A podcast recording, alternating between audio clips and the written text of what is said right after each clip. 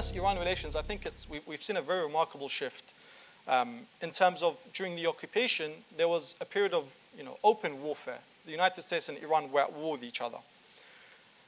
As the ISIS threat became more real, this shifted to a, to a, you know, a, a period which you know, the, the military experts in America referred to as, as coordinated deconfliction.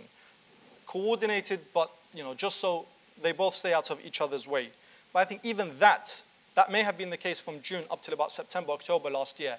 But the, this deconfliction turned to you know, very tacit military cooperation when we saw in Amirli, in Tikrit, and today in Ramadi, the U S Air Force taking out ISIS defenses, paving the way for Iran-backed uh, forces with, of course, the Iraqi security forces.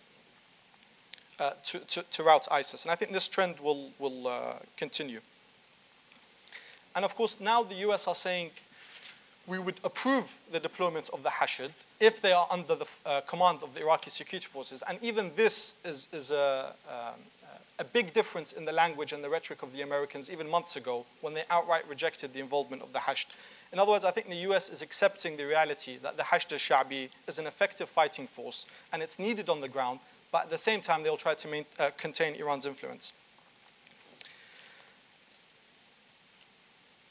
I think Iraq, Iraq is in a tough spot in the sense both Iran and the U S are strategic allies, um, and Iraq needs both America and Iran to defeat ISIS in Iraq, but those two will never publicly acknowledge um, each other. You know, even as they tacitly cooperate and coordinate in Iraq, I think we'll, we'll see a continuation of the American and Iranian P R campaigns to undermine the other and uh, claim credit for helping Iraq turn the tide against ISIS. But what the campaign in Tikrit clearly demonstrated is that the U S alone cannot defeat ISIS. Iran alone cannot defeat ISIS. And certainly Iraq alone cannot defeat ISIS. They do need to come together to face what is a common threat. And it is this common threat that has led to a convergence of interest.